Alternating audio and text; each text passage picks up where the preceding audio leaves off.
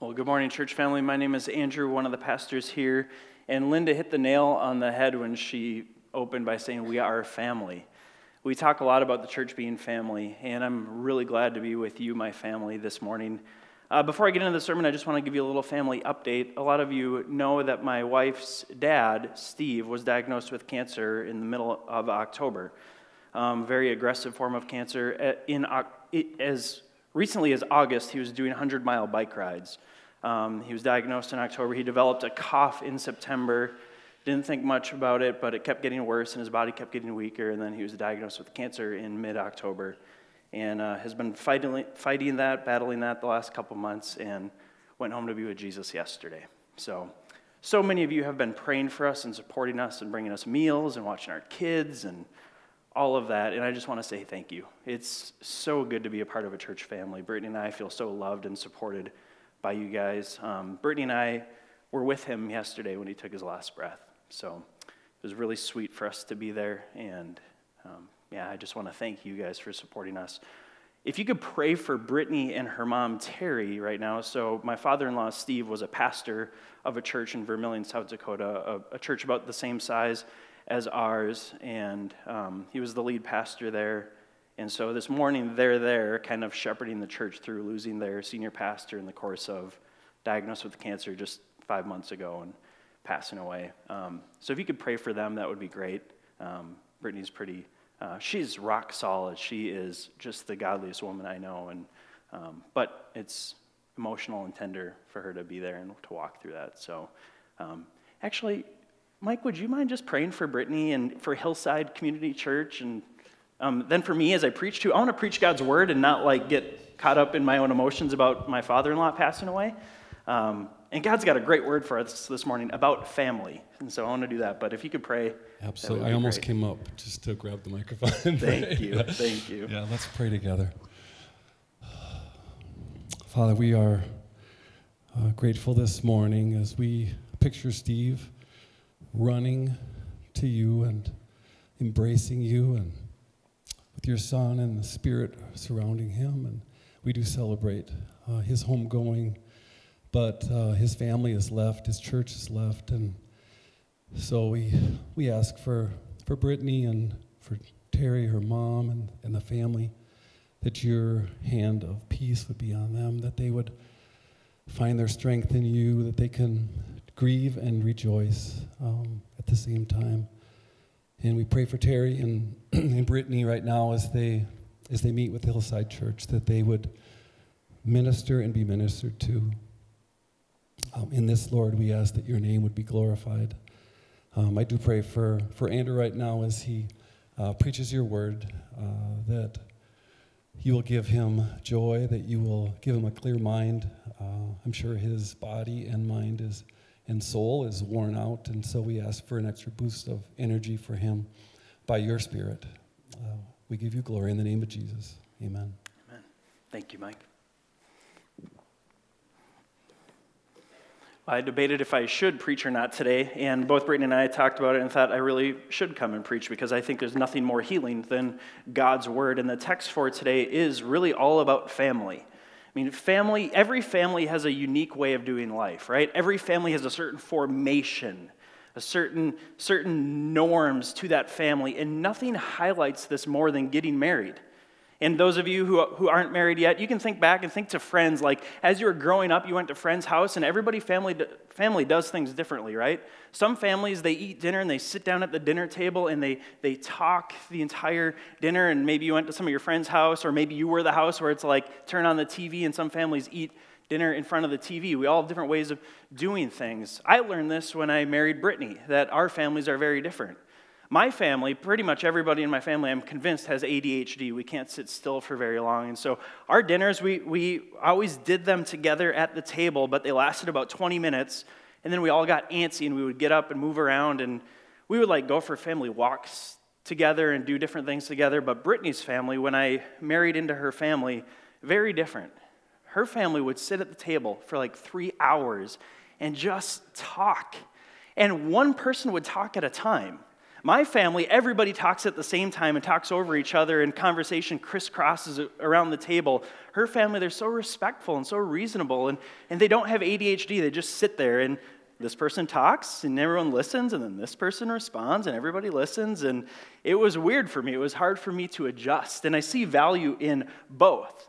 But the reality is, is that our family just had a different MO, a different more, mode of operating. We had different ways of forming as a family. And this is true for all of our individual families, but it's also true for the church family. Every individual church has its own kind of formation, its own MO. But in Scripture, and, and we're going to see this over and over again, I'm glad you brought this out this morning, Linda, in the song that we sang about being sons and daughters, to kind of capitalize on this family language. It's all over in Scripture. I mean, one of the most common biblical metaphors for the church is the family of God, the household of God, the people of God. We are called brothers and sisters over and over again in Scripture. That's why our identity statement as a church is that we are sons and daughters who pursue God, brothers and sisters who practice His commands, and neighbors and witnesses who proclaim His gospel. See, we see all of our life, our Christian life, and our church life through the lens of family. You don't simply attend a church on a Sunday as an event, but you belong to a church as a family. And Jesus has given his family instructions on how we are to form. And so this morning, we're going to look at Matthew chapter 18, and we're going to look at four formative principles that Jesus gives his church, his church family, for how we are to operate, kind of our mode of operation, the standard way that we are to do life. There's four in this chapter. We're going to cover the entire chapter. Some of you feel like we've been moving pretty quickly through Matthew. We have. I'm, I'm trying to get to a certain place for Easter. And then I have some, I feel like God's asked us to do some other things after Easter as far as preaching and instructing our body. And so we're kind of following a certain pace to get to a certain place by Easter. But also, so it's a large chunk of scripture. We have a lot of work to do today. I'm not going to preach for too long, but we are going to dive into this passage and look at the entire chapter of Matthew 18. And while it's a large chunk of scripture, think it fits really well together and it shows us four formation principles or four formative principles for the church family. So if you are a part of a church, if you are here this morning, maybe you're just attending and we're glad that you're here. We're glad that you're checking it out. Maybe you're from out of town you're with family. Maybe you're checking out churches. Regardless of who you are, where you're at, I encourage you to find a church near where you live and to plug into that church and to make that church your family because the commands of Jesus can only be lived out fully in that context. And so this morning, let's look at Matthew 18 and see how Jesus instructs his family to form. Four formation principles for the church family. And I'm, gonna, I'm not going to read the entire chapter like I often do and then walk through it. I'm going to kind of read it chunk by chunk and look at the four principles as we go. So the first principle this morning is that the church family is entered with childlike faith and humility. That's key, that's essential for us to remember. As you think about the church of Jesus Christ, as you think about the church family, how is this family entered? It's not entered through the, through the lobby doors. I mean, that's how this event is entered. You enter the Sunday morning church gathering through the doors to the building, but how the family of God is entered, it's entered with childlike faith and humility. And Jesus teaches us this in verses 1 through 4. So look at Matthew 18 verse 1 through 4. At that time, the disciples came to Jesus, saying, Who is the greatest in the kingdom of heaven? And calling to him a child, he put him in the midst of them, and he said, Truly I say to you, unless you turn and become like children, you'll never enter the kingdom of heaven. Whoever humbles himself like this child is the greatest in the kingdom of heaven. See how pointed and direct that is? Jesus says, Whoever would enter the kingdom of heaven, the kingdom of heaven is, is the rule and the reign of King Jesus. And King Jesus, through his scriptures, we saw this in Matthew 16, he forms his people, he forms his kingdom into families, into local churches. Matthew 16, which we looked at a couple weeks ago, was the foundation of the church. So you can think of Matthew chapter 16 as the church's foundation, and Matthew chapter 18 as the church's formation. The, for, the foundation is Jesus. It's Jesus himself. It's our confession of him as Christ, and it's our daily expression of him as Christ. We talked about that a few weeks ago. And then the church is formed as we daily express Jesus as Lord, Jesus as King, Jesus as leader, Jesus as, as head He's the foundation, and now we are formed by Him as we express Him in our daily life and as we form ourselves, as we conform ourselves to His will and His way. And He has said right here in Matthew 18, 1 through 4, that you enter this family with childlike faith and humility. You don't inherit it from your parents. It's not given to you by, by living in a country where in, on the money it says, In God we trust, or we're a Christian nation, right? That's not how you enter the family of God. You enter the family of God with childlike faith and humility. That's what Jesus is saying. Whoever humbles himself like this child is the greatest in the kingdom of heaven. Verse before that, verse 3 Truly I say to you, unless you turn, turn is to repent. It's to, it's to turn away from your self seeking ways to thinking you can do it on your own to, to saying, I, I, I turn, I repent, unless you turn and become like children, you will never enter the kingdom of God. And so it's entered with childlike faith and humility. Now, it's not entered with childish faith. And those of you who are parents of young kids, you're probably thinking, like, what does childlike faith really mean. Childishness is being unaware of others, it's being ignorant to what's going on around you, it's being distracted, it's insisting on what you want and doing things your own way. And any child will do this.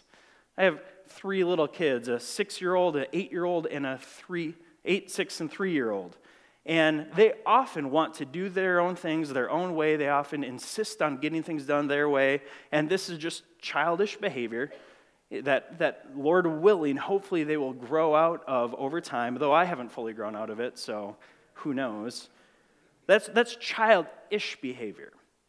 All children have childish behavior, but Jesus here is cluing into not childish behavior, but childlike behavior, childlike faith. See, childish behavior is it, it's thinking you know it all or not being willing to learn and listen, and sometimes children deal with that. But children also have this, this unique ability this, this characteristic in them where they're eager to learn, where they're full of life, where they're teachable, where they're willing to accept help. Now, again, this is competing, right? Sometimes my children don't always want to accept help. In fact, my youngest three year old, Oakley, she pretty much thinks she can do everything on her own and she knows the right way to do it all. But there is this characteristic children, especially an infant, they're just helpless, right?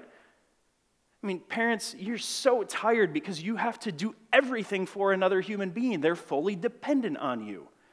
You have to feed them. And then when that food moves through their body and processes, you have to clean that up. You have to put on their socks. You have to put on their clothes. You have to take off their clothes. You have to take off their socks. You have to bathe them. You have to strap them into a car seat. After you bundle on their coat and their gloves and their hat, and then they pull it off as you're working on the boots, the gloves are off. You have to re put it back on. They are so needy and dependent on help. And that's what Jesus is getting at here. Whoever would, would become dependent, whoever would say, God, I need you to dress me, to clothe me, to feed me, to pick up after me, to take care of my messes, and to train me in righteousness. See, parents, we don't just follow after our kids, picking up after them. We do that, but along the way, we ought to be teaching them responsibility. This is what faith is like. Coming to Jesus independent, saying, God, God, I'm like a child. I don't always choose the best food. I, like my son, would choose ice cream over broccoli any day. God, I, like that, spiritually speaking, I would choose Netflix over your word any day. Would you help me? Would you discipline me? Would you train me? Would you teach me. And Jesus is saying, whoever comes to God with childlike faith, believing in this big Father who can do all things, and coming to Him with dependence and humility, and saying, I, I bow my knee in humility to you. Would you help me? Would you grow me up? I don't know where this quote from I saw it, and there wasn't a, um, it wasn't quoted. It just, I, it's not my own words, but it says, childlike faith focuses on our Heavenly Father not our earthly fears. So, to enter the family of God, we need this childlike faith that focuses on the greatness, the power, the glory of our Heavenly Father, not focused on our earthly fears. Example of this in, in my mind is that my children, for the last few months, they've been struggling to sleep through the night. We, we moved some rooms around, and I don't know if that has to do with it. I don't know if their grandpa passing away, having cancer, had something to do with that. I'm not sure, but, but they, they tend to, at night, focus on their earthly fears. But what helps them is that they come into our bed, and different parents have different philosophies on this. Brittany and I have different philosophies on this, but we've kind of tried to work out some common ground. And when our children sleep near us in our bed, they make it through the night just fine. If we hold the line and tell them to go to their own rooms, to their own bed, to give us space to sleep on their own, they just they're up all night and they're they're fearful. They in their own presence, in their own rooms, they're focused on their earthly circumstantial fears. But when they're in our presence, they sleep through the night like babies. In fact, last night I broke the news. I, I drove up from Sioux Falls speeding the whole way because I wanted to get to my parents' house in time to tell my kids that their grandpa had passed away. And I wanted to spend some time with them. And they stayed the night at my parents' last night so that I could get up this morning and get ready to preach. And, and, and I got there and I told them, and we had some good time mourning together. And then my plan was to leave them there. I would drive home, sleep by myself, and come to church this morning. And they just said, Dad, we want to come home with you. We want to sleep by you. And I said, No, because I need to get up in the morning and get ready but I will lay here next to you. And so I spent the night on my parents' floor next to my kids. I got up early and left them. I snuck out while they were still sleeping so I could do this. But, but they slept through the night. They made it through the night. Avery, I FaceTimed her this morning, and she said, Dad, I didn't wake up once last night. And that's an amazing thing. And the reality is because in my presence, their fears dissipated. And that's what Jesus is saying here. Whoever, whoever would come to, to God, must come like a child, eagerly wanting to be in his presence. And his presence removes, I don't know that it removes our fear, but it helps our fear to dissipate. And so, childlike faith is focusing on our Heavenly Father, not our earthly fears. We enter the church family with childlike faith and humility. The second principle, the family principle, family formation in this passage, is that the church is a family where vulnerable people are protected by spiritual parents who imitate the Heavenly Father. The church is a family where vulnerable people are protected by spiritual parents who imitate the Heavenly Father. And, oh, church, before we look at this passage, we're going to look at verses 5 through 17. How I just want to apologize to any of you who have been hurt by a church who hasn't protected you in your vulnerability. Un- unfortunately, the church has a bad rap of not protecting the vulnerable, but taking advantage of the vulnerable. Whether that's embezzling money from people who are struggling with money or who are giving it in good faith, or whether that's taking advantage of kids or women or whatever it may be, the church at large has a terrible reputation because we're made up of people with a sin nature, but Jesus is making us new. And so if you're somebody here today who's been hurt by a church, I apologize on behalf of that church for what was done to you. That's not Jesus' way.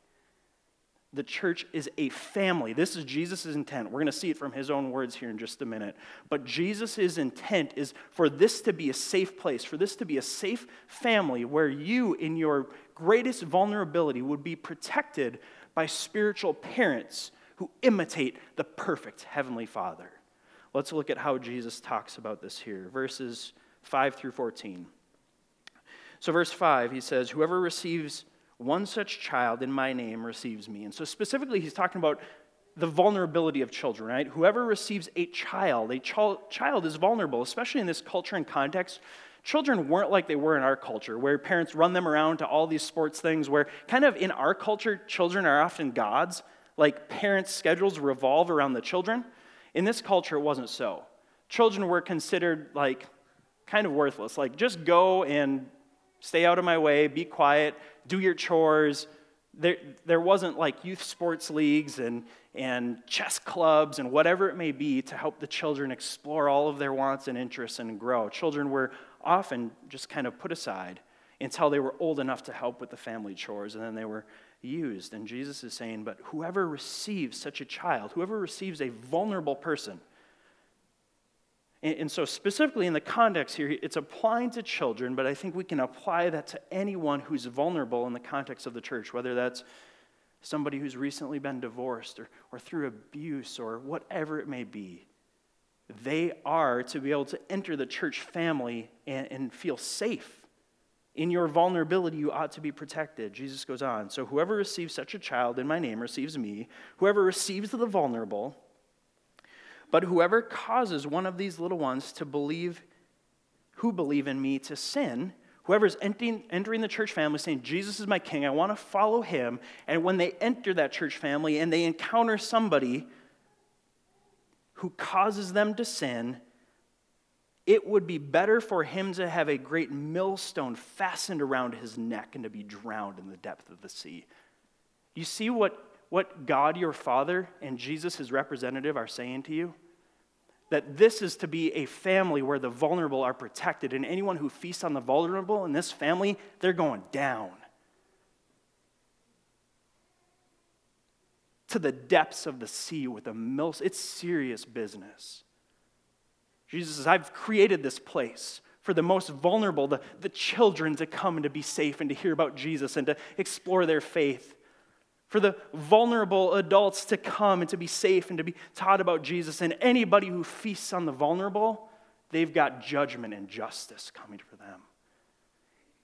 And so be careful, church family.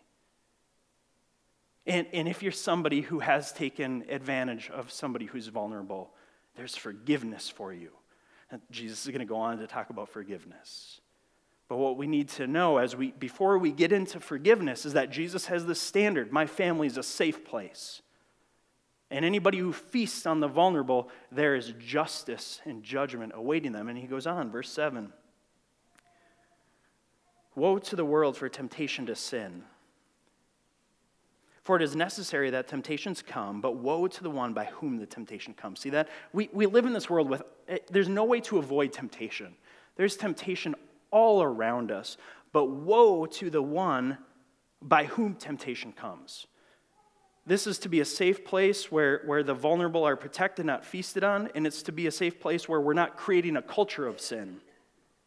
Jesus is saying that, that whoever causes others to sin, that there's, there's a certain way to do life. We're all sinners by nature and choice. That's why we come to the foot of the cross and we receive God's forgiveness. But Jesus is saying that there's, there's a certain type of person who, who plays with sin, who practices sin, who endorses sin, who creates a culture of sinful acceptance. And they're the ones who cause other people to sin. And woe to that person. Verse 8, and if your hand, and then he gets severe. Like if you're dealing with sin, and if that sin that you're dealing with, I mean, you deal with that with God and in community, repent, confess, be vulnerable, bring it out. And in your vulnerability, church family, if you're in a community group setting or with a group of friends and somebody's being vulnerable, it's not your job to feast on that vulnerability. It's your job to, to remind them of the gospel identity that they're forgiven. And it says here in verse 8 anyone who then is kind of creating a culture of sin and causing others to sin, woe to that person. But he's also saying to be harsh with sin. Verse 8 And if your hand or your foot causes you to sin, cut it off and throw it away. It is better for you to enter life crippled or lame than, to, than with two hands and two feet to be thrown into the eternal fire.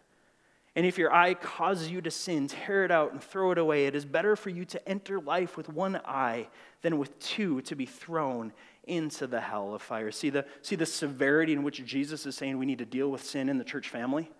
He, he's not literally saying, cut off your hand, gouge out your eyes. The disciples didn't do that. And, and there's, that's not, he's using a figure of speech. He's saying, this is how serious you need to be with your sin. John Owen, Uh, a, a uh, Puritan pastor, said, Be killing sin or it be killing you. And that's the attitude here that we're to have with sin. That, that we treat it severely, that, that we consider it in our own lives and also in our, in our community. So when somebody's dealing with sin in your community, you don't, you don't just pass it off and say, yeah, yeah, we all struggle with that. You graciously say, thank you for confessing. Now let's get after it. How do we tack that together? How can I help you? I'm tempted in that same way. How can, how can we help each other rise above and apply the gospel and overcome our sin and be a safe place for other people dealing with that sin? Keep going, verse 10. See that you do not despise one of these little ones. Again, he comes back to the vulnerable. And so This is to be a place where vulnerable are accepted, where they're protected, where sin is dealt with, not where it's allowed to fester and to grow and kind of create a culture of sin acceptance. Verse 10 See that you do not despise one of these little ones, for I tell you that in heaven their angels always, for I tell you that in heaven their angels always see the face of my Father who is in heaven. What do you think? If a man has a hundred sheep and one of them has gone astray, does he not leave the 99 on the mountain and go in search of the one that, he, that went astray? And if he finds it, truly I say to you, he rejoices over it more than the 99 that never went astray. So it is not the will of my Father who is in heaven that one of these little ones should perish. See the, the heart that God has there for the vulnerable, for the weak, for the lost, for the straying sheep. Jesus is saying that that's this family. This family, we are the representatives of Jesus to the world, and so we are a safe place who accepts the vulnerable.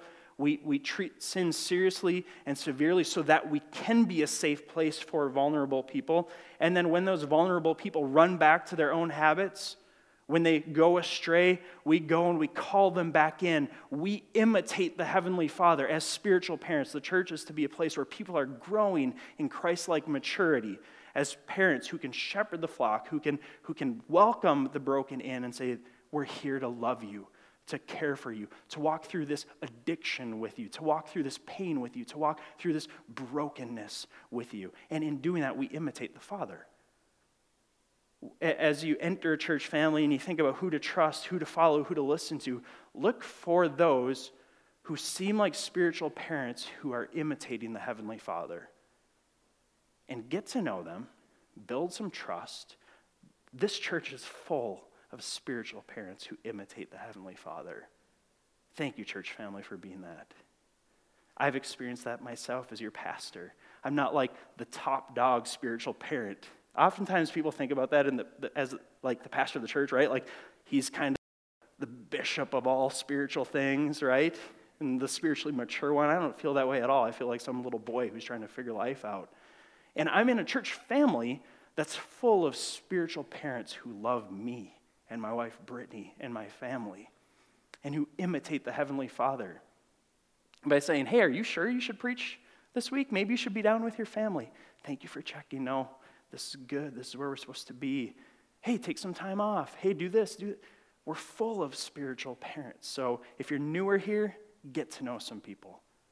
There's people who can be trusted here. I praise God for having a safe place. And that's not to say let your guard down and trust anyone and everyone, right? Trust takes time to build. And so I encourage you to do that. Third, let's keep moving here. The third formation principle is that the church family is a family where conflict is resolved like mature adults rather than immature children. And how many of you have been in churches where conflict was not resolved like mature adults, rather, it was dealt with like immature children?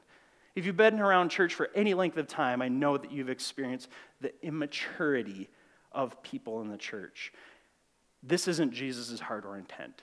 So if you've been hurt by a church bickering and a church not knowing how to resolve conflict, that's the church's issue. That's not Jesus' Jesus's issue. You can have a problem with the church, don't discard your Christ. Because your Christ has a different vision for the church. And it's not to gossip and bicker and to talk like when I have a problem with Ben, which I never do, I don't talk to Mark about it. Ben probably has problems with me because I'm hard to work with. Ben's so easy to work with. But, but if I have a problem with Ben, if Ben has a problem with me, we go, we go to each other. This is what Jesus is going to say. It's, you don't talk to this person about your problem with that person. Jesus has a pattern. He tells us how to deal with conflict. He loves his family, he, he knows how to form his family to function for his glory, our good, in the advancement of his gospel. And he tells us, verse 15, if your brother sins against you, is that going to happen? Are you ever going to have a brother or a sister who sins against you? And he's not speaking specifically of blood brothers here. This is the church family. Over and over again, the scriptures refer to us as brothers and sisters in Christ. And so this is a spiritual brother, spiritual sister. How many of you have been sinned against or offended or hurt by a brother or sister in the church? Oh, come on. Put your hand up. If you haven't been, you've been church hopping too long. Stick around for a while. If your brother sins against you. It will happen. Frustration comes from unmet expectations. So, as you join a church, have the expectation that people are going to offend me, people are going to wrong me, people are going to sin against me, and I'm going to do that to them as well. Because we, are, we, we have this fleshly nature that likes to rear its ugly head. And so, if your brother sins against you, it's going to happen. What do you do? Conflict in the church. Go and tell him his faults between you and him alone. Again, it doesn't say if I sin against Ben, that Ben goes and talks to Mark about it. Ben comes to me. Vice versa. If you sin against you, you don't got to go talk to her about it. You figure it out one on one. Now, Jesus has already said in, in Matthew chapter 7, he said, Before you take the log out of your brother's eye, take the speck out of your own eye, right? Matthew chapter 7, we, we talked about that probably a year ago because we were going at a snail's pace through Matthew. So Jesus has given us this pattern. He doesn't say, well, if anyone has offended you, just walk around telling them their faults. He's already told us that before you tell somebody else their fault, you need to do some serious self examination. What's the log in my own eye? I think I said it wrong. It's a speck in their eye and a log in your own eye. So you need to consider your own offense what have I done? How have I contributed to this conflict? How have I wronged them? God, make me right with you. Make me right with them. What do I do? What, what's my fault? God, forgive me and, and help me to walk in peace and loving kindness. And then go to them and say, hey, you did this to me and it was wrong. You said this and it offended me. You, you did this and you go to the person. Jesus is a pathway for how we deal with conflict. This is his formation of his family, his mode of operation. You go directly to the person. So, church, family, it's time to grow up. If you have a problem with somebody, grow up and go to that person and say, hey, I, I have a lack of peace about our relationship. Here's why. Can we work through that together? So, Jesus says, step one, go to the person. If he listens to you, you have gained your brother. What an amazing picture. I've experienced this a few times where, where there's been conflict and you go to one another, and in marriage, this happens like hourly. And you go and you're like, hey, I offended you, I'm sure, in 99 ways, and you did this one little thing. And then they're like, you're right, I did that one little thing, and you did that 99. And then you're like, great, we're at peace. If they listen, you have gained your brother. The relationship has been restored, conflict has been resolved. Praise the Lord. Verse 16 continues on. If that doesn't work, that's the first step. Go one on one. But if he does not listen, take one or two others along with you, that every charge may be established by the evidence of two or three witnesses. So this is you go to the person, and there's no acknowledgement of their offense, of their sin, of their hurt. You, you, then you go to a couple trusted friends and say, This person has offended me. I've gone to them. They haven't listened. It's not working. We need some help. Can you come and mediate this conversation? And then you go and, and you work on that. Verse 17. If he refuses to listen to them, tell it to the church. And so then, if that doesn't work, and you're in this is in the context of a church family, don't apply this at work. Don't bring your coworkers to church and say, "Hey, we need the elders' help to figure this situation out." Right? Follow this pattern, follow this path at work, but this is specifically for the church family now. When you get to this point, you bring it to the church leadership, bring it to the elders. That's why we're here and say, hey, we're having this conflict. I've been sinned against, the vulnerable place that we're supposed to be. It's been broken. My trust has been violated. I need some help. And so then the church elders will figure this out. And, and if it gets to the point where it's bad enough, it may have to be told to the congregation, hey, so and so has been asked to not attend here for a while because of these things, and they haven't admitted to it. They're not repenting of it. They haven't worked through it. That's the pattern. And that's the last resort. That's way down the line. It's not like as a pastor and elder, we're not, when we have elder meetings, we're not sitting around like, who do we get to kick out of the church today? Who do we get to tell everybody that they're not living in reconciliation and repentance? That's the last thing we ever want to do.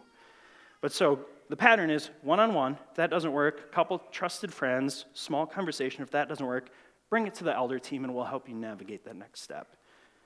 Then Jesus says, continuing in verse 17, if he refuses to listen to them, tell it to the church. And if he refuses to listen even to the church, let him be to you as a Gentile or a tax collector. That's as, as an unbeliever. Saying, because you're not willing to apply Jesus' commands, because you're not forming your life in this church into the way of Jesus, we're treating you as though you're not part of the family. Truly I say to you, whatever you bind on earth shall be bound in heaven, and whatever you loose on earth shall be loosed in heaven. Again I say to you, if two of you agree on earth about anything they ask, it will be done for them by my Father in heaven. For where two or three are gathered in my name, there I am among them. Jesus is witness. He's present in these situations when we follow his pattern, when we apply his wisdom. And so, principle number three, church family, if you're here this morning, please just hear me asking you, not me asking you, Jesus telling you. Let's go that route. I'm not asking you to do anything, I'm telling you what Jesus expects of you. When somebody offends you, go to them, one on one, try to work it out. Can you imagine the safe place this would be if we all did that? Could you imagine how you could transform your workplace if you didn't gossip about your coworker to the other coworkers? Or if when they gossip to you about your coworker, you're like, you know, I think you should go talk to them about that. I think that's the best question. If you hear somebody gossiping or talking about somebody, to just respond, have you talked to him or her about that? it shuts it down very quickly. So I ask you to do that. I don't ask you to do it. Jesus tells you to do it. Do it. Right? That's better than me asking you to do it, isn't it? Jesus is our Father. Well, God's our Father. Jesus is our elder brother. This is what he expects. Fourth principle we're going to keep moving. We can do this. All right, fourth principle the church is a family that forgives like God because we've been forgiven like God. And we have to fit this principle in because this kind of brings it all together. This is the church, it's a place of forgiveness. And so, if you have taken advantage of the vulnerable, if you've been the vulnerable who's been taken advantage of, Jesus here is setting out this pathway for forgiveness. And it's not saying that, that we just discard everything. Sometimes true forgiveness means having boundaries, having limits, saying no to this person, no to that person, and, and creating some safe places. That's what Jesus is getting at here. But he's saying ultimately the church is to be a family that forgives. Why? What's our basis for forgiveness? It's that we have been forgiven by God. And so let me read this last section here, verse 21 through 35. And then Peter came up to him Lord, how often will my brother sin against me? And I forgive him as many as seven times. Now, the Jewish pattern for forgiveness was three. Kind of their culture, their custom was you forgive three times, and then after that, you just you cannot forgive them. You can move on because clearly they're not going to change. So Jesus, Peter thinks he's one upping the Jewish religious system. He doesn't say three, he says seven. And Jesus said to him, I do not say to you seven times, but 70 times seven. This isn't a mathematical equation where Jesus is actually saying forgive somebody 490 times. He's using these, these words. Seven is the pattern of completeness or wholeness. God created the world in seven days, and 70 is symbolic of Israel's elders. And so he's saying, as much as the, the leaders and the perfect creation of God, that times that. It's a metaphor for ongoing forgiveness, complete, whole, certain forgiveness. He's not saying, keep a tally. When you hit 491, you're done. He's saying, forgive always he gives this parable to us. Therefore, the kingdom of heaven may be compared to a king who wished to settle accounts with his servants. When he began to settle, one was brought to him who owed him 10,000 talents. This is an unpayable debt. This is like $6 billion in our modern economy. So, like, Jeff Bezos can actually do this, but none of you can. $6 billion worth and since he could not pay, his master ordered him to be sold, with his wife and children and all that he had, and payment to be made. So the servant fell on his knees, imploring him, Have patience with me, and I will pay you everything.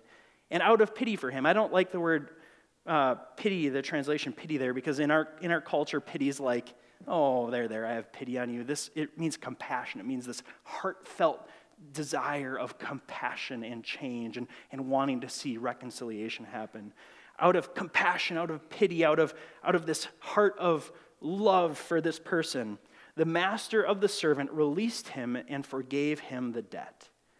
But when the same servant went out, he found one of his fellow servants who owed him a hundred denarii, and seizing him, he began to choke him, saying, Pay what you owe. So his fellow servant fell down and pleaded with him, Have patience with me, and I will pay you. He refused and went and put him in prison until he should pay the debt. When his fellow servants saw what had taken place, they were greatly distressed, and they went and they reported to their master all that had taken place. Then his master summoned him, and he said to him, You wicked servant, here's the key we forgive because God has forgiven us. You wicked servant, I forgave you all that debt because you pleaded with me, because you came to me like a child, dependent on me to forgive you. You had a debt that was unable to be paid. You come to child, come to God like a child, ask for forgiveness, ask for Him to make payment on your behalf, and He does it. He says, So you came, I forgave you all of your debt because you pleaded with me. And should you not have had mercy on your fellow servant as I had mercy on you? And in anger, his master delivered him to the jailers until he should pay all of his debt. So also, my heavenly Father will do to every one of you if you do not forgive your brother from your heart. This is a family of forgiveness. That's Jesus' expectation that you and I were, would forgive one another the same way that God has forgiven us. He wants us to be, to be a, a river of forgiveness, not a pond, like stagnant, stale, shut up water that has no outlet. Or like a cul-de-sac where you drive around and it's like, oh, all these houses are the same and back out. No, like a, like a road through the mountains. God forgives us so that we could spend eternal life with Him. We could be right with Him. And then as we're forgiven by God, we extend that forgiveness to others. God is using us to be His grace, His love, His kindness, His forgiveness to the world. So the church is to be a family where people taste and see that the Lord is good as they're forgiven of the most heinous of things and the most severe of offenses and the most repeated annoyances. As we close this morning, consider Ephesians 4:32. Paul wraps it up and he says, Be kind to one another, tenderhearted, forgiving one another as God in Christ forgave you. And so, individual, if you're in Christ this morning, you are a son or daughter of God, your heavenly Father. Your heavenly Father has given you the formation for joining his family. You've come in childlike faith he says, That's the, the entrance. That's how you get in this family. It's a great family to be in. What other family does this? It's a great family to be in. If you're vulnerable, you're safe, you're protected, you're, you're shepherded, you're, you're raised up by spiritual parents who are imitating God. You're not gossiped about, and you're not gossiping. You're safe. When you wrong somebody, they come to you. When somebody wrongs you, you go to them, and you don't have to worry or be afraid because this is the expectation, this is the norm. And then you forgive one another in this amazing supernatural way because God has forgiven you. Let's pray. Jesus, may you empower us this morning to be kind to one another, tenderhearted, forgiving one another as God in Christ has forgiven us. Lord, I thank you for this family. I thank you that Brittany and I, and Avery, and Judah, and Oakley have found a safe place to be vulnerable, that we've found spiritual parents who love us like the Heavenly Father, that we've found a place of deep forgiveness, and that all hinges on you, the cornerstone, the foundation. Lord, I pray that all of us here this morning would be people who are transformed by the person of Christ, that we would become more and more like you, that we would live with childlike faith, that we would work to create a safe place and to be spiritual parents who are loving the vulnerable, that we would deal with our conflicts in a godly way, and that we would forgive and forgive again and forgive again and forgive again. Make this so in us, Lord Jesus. For your glory, for our good and the advancement of your gospel. We pray.